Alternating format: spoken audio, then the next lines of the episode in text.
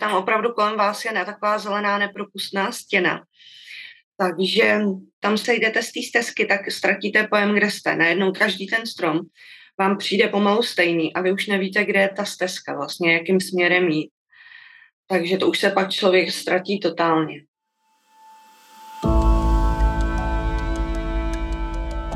Dobrý den, sledujete nebo posloucháte náš Blesk podcast a od mikrofonu zdraví Jiří Marek. V květnu celý svět sledoval napínavý příběh záchrany čtyř dětí, které se 1. května zřítily do kolumbijské džungle. Jejich matka po čtyřech dnech zemřela a tak se o sourozence starala teprve 13-letá Leslie, přičemž nejmladší holčičce bylo 11 měsíců a v džungli oslavila rok a dokonce se měla údajně naučit i chodit. Jaký je dlouhodobý pobyt v jeho americké džungli, se mnou probere bioložka, cestovatelka, autorka blogu Cestujeme po Peru a autorka knihy Příběhy z džungle Zuzana Bartáková. Dobrý den. Dobrý den.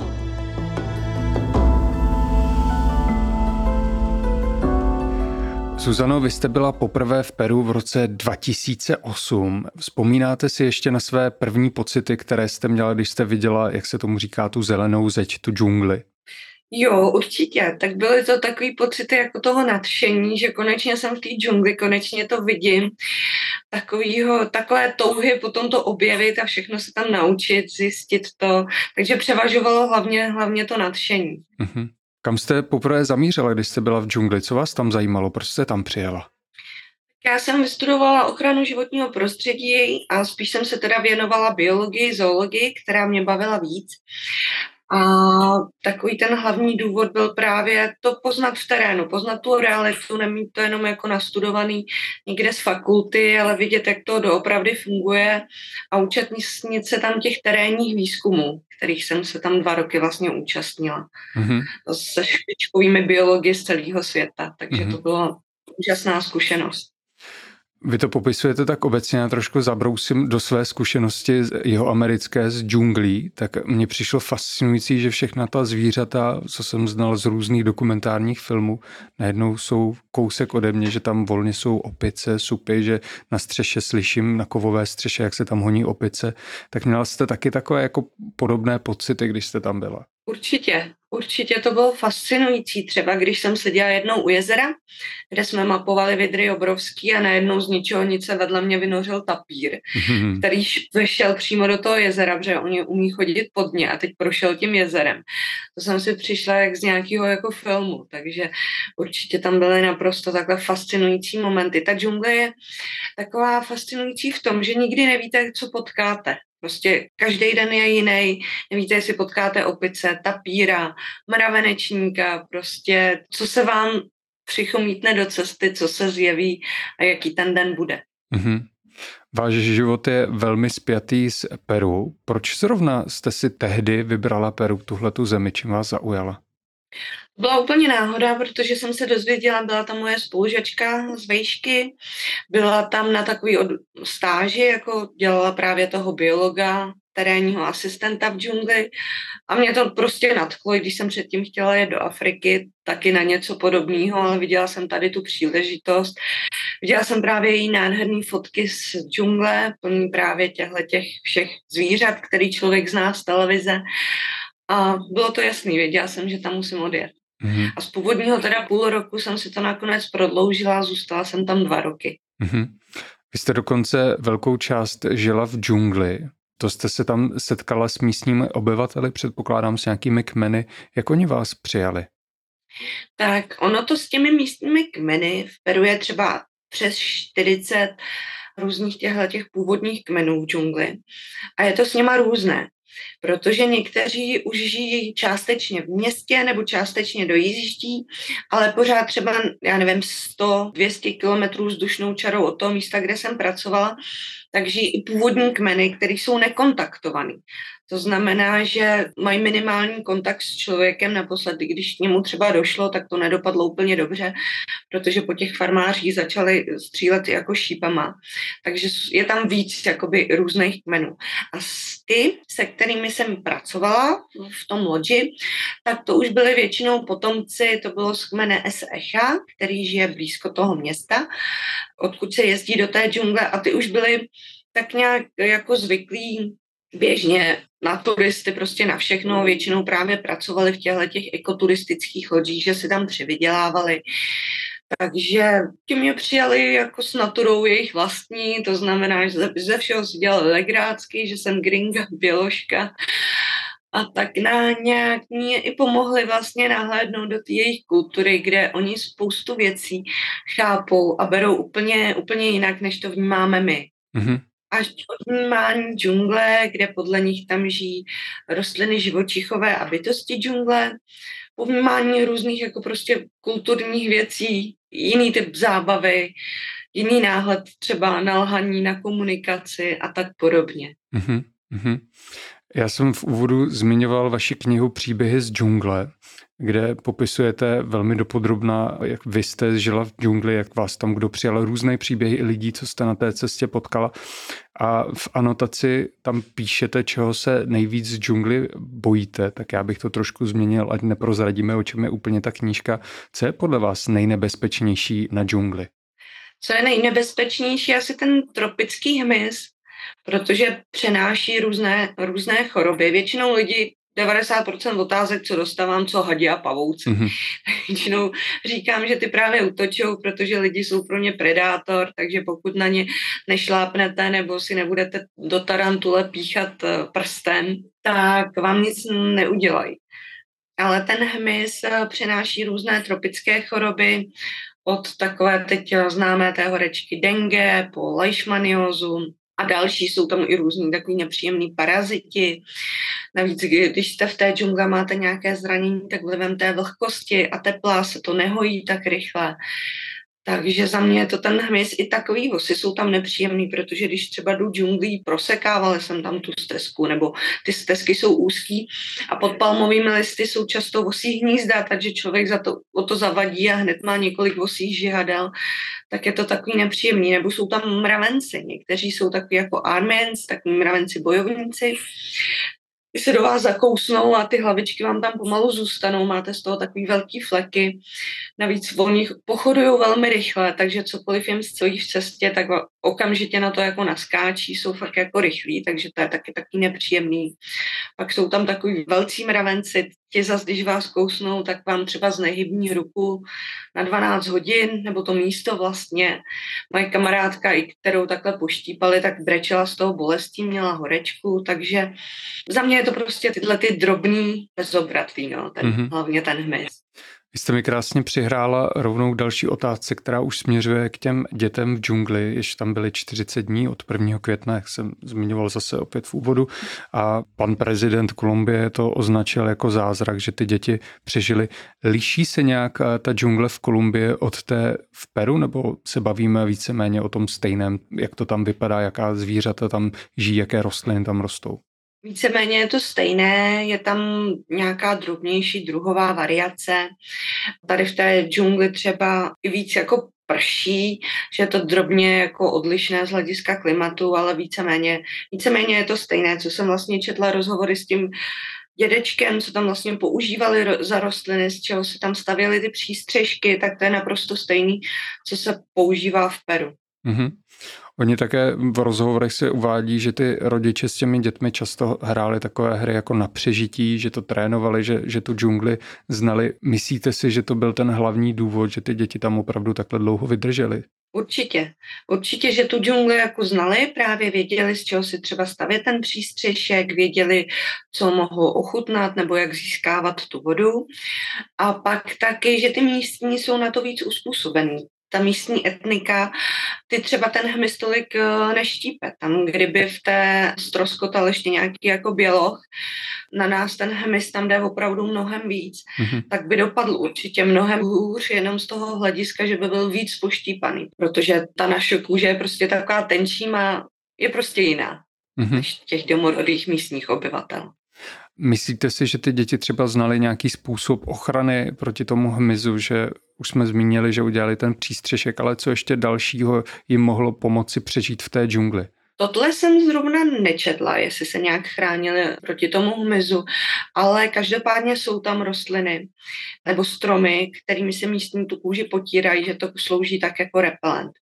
Ale jak to bylo teď konkrétně mm-hmm. u těch dětí, to jsem se nedočetla. Dobře, um, co všechno se dá v takové džungli jíst? Já předpokládám, že nic asi ulovit nemůžou, ale nějaké rostliny tam budou. No, kdyby se dostali k vodě, tak si třeba můžou ulovit nějakou piraňu. Ty se hmm. loví docela dobře, ale oni se tady vlastně nedostali. To vás opravím, k vodě se dostali. To bylo po několika dnech, že oni věděli, kde je nějaká voda a pak šli vlastně po proudu té říčky podle informací, co mám zase já. Jo, jo, jo, tak to jsem se zrovna z toho rozhovoru s dědečkem nedostal, oni ty informace šly postupně. Ale tady to ovoce většinou je v korunách stromů. Takže buď to můžou najít nějaké popadané, anebo co schodí na zem třeba opice, a, nebo nějací ptáci. K tomu ovoci je velmi těžký se, se dostat. A hlavně tohleto divoký ještě nemá tolik, třeba ty, pak už ty, to šlechtěné ovoce, tak to už má víc nějaký dužniny, ale tady třeba to divoký, tak zas na tom tolik, eh, tolik toho k jídlu prostě není. Takže oni vlastně i ke konci už byli hodně zeslábí a prý už tam čekali na tom místě, protože měli i halucinace vlastně z toho, že se nejedli a nemohli se hmm. tak moc pohybovat.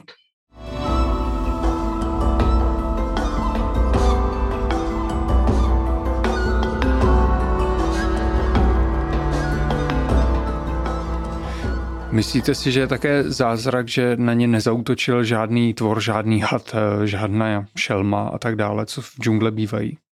To jsem ani tak nějak nepředpokládala, protože ty šelmy se člověku většinou vyhýbají. Když tohle byly zrovna děti, tak třeba na ty nejmenší by si mohli troufnout, ale, ale tím, že byly asi ve skupině, tak z tohohle jsem obavy neměla. No. Měla jsem, protože já jsem to sledovala, taky docela ten případ, tak spíš jsem se bála toho hmyzu nebo něčeho, něčeho jiného, ale zrovna těch šelem. Ani když jsem se tam pohybovala já, tak po tom, co jsem si tam zvykla, tak už jsem z toho nějaký strach neměla. Mm-hmm. Protože tohle se opravdu, tyhle ty živočichové se člověku vyhýbají. Když by se náhodou zřítilo letadlo s bioložskou posádkou, která by přežila, tak co byste jim doporučila, jak oni mají přežít v džungli? No, tak tady je právě ideální jít k té vodě a snažit se jít právě po proudu řeky se někam dostat. V džungli se ale ta řeka těžko hledá, nebo nějaký ten vodní zdroj, protože tam opravdu kolem vás je ne taková zelená nepropustná stěna. Takže my, co jsme jako věděli, tak uh, se to dá poznat třeba podle ptačího zpěvu, protože u té vody specifické ptačí druhy a dá se tak ten směr určit uh, pomocí tohodle, ale pokud by tam přiletěl člověk jako neznalý moc džungle, já bych jim asi doporučila, ať zůstanou na místě, mm-hmm. protože tak je pak nejsnadněji ta případná záchrana najde. Protože čím dál půjdou do džungle hlouběji, tak se můžou ztratit. Mm-hmm to prostě zamotat a ztratit, no. Takže vždycky, když jsme šli taky do džungle, jestli ještě do toho můžu vstoupit, tak základní pravidlo bylo, když se někdo ztratí, tak zůstat se na, na místě, kde se ztratil a už se nikam dál nevzdalovat. Protože tam ztratíte, jakmile se, sejdete z té stezky, tak ztratíte pojem, kde jste. Najednou ten, každý ten strom vám přijde pomalu stejný a vy už nevíte, kde je ta stezka, vlastně jakým směrem jít. Takže to už se pak člověk ztratí totálně. Takže nejlepší případ pro stále, když se člověk ztratí v džungli, opravdu zůstat na tom místě, kde se ztratil. Mm-hmm. Nebo rozkotal. Lze za sebou zanechávat nějaké třeba stopy, napadá mě Jíček a Mařenka, jak my známe ten evropský les, tak něco takového i v džungli, nebo to vůbec nejde, protože je to úplně jiné prostředí. Jde to, ono to teda v džungli zaroste, my jsme třeba nechávali, že my jsme chodili s mačetama tak různý jako zářezy nebo osekaný právě stromky, takže právě asi tímhle tím způsobem. Oni to právě říkali, i ty jsem četla třeba rozhovor s vojáky, co je tam hledali, takže je naprosto fascinovalo, když chodili s těmi místními tou džunglí, jakých oni si dokázali všímat stop. drobných, co právě ty vojáci by si vůbec nevšimli. A to byly právě různé tyhle ty úlomky, kudy se pohybovali a podobně. Mm-hmm. Takže určitě nějakým způsobem, například lámat větve, no ideálně pokud má člověk tu mačetu, ale to chápu, že tam člověk nevozí sebou vždycky mačetu, že nepředpokládá, že stroskotá v džungli. A nebo jsme tam uvazovali různé třeba provázky a podobně, když jsme šli třeba dělat nové stezky v té džungli, tak aby jsme se nestratili. Taky tímto způsobem si to nějak jako značit, tu cestu. Hmm. Zažila jste vy osobně nějakou nebezpečnou chvíli, nějaký moment v džungli? Tak nebezpečný asi vyloženě ne.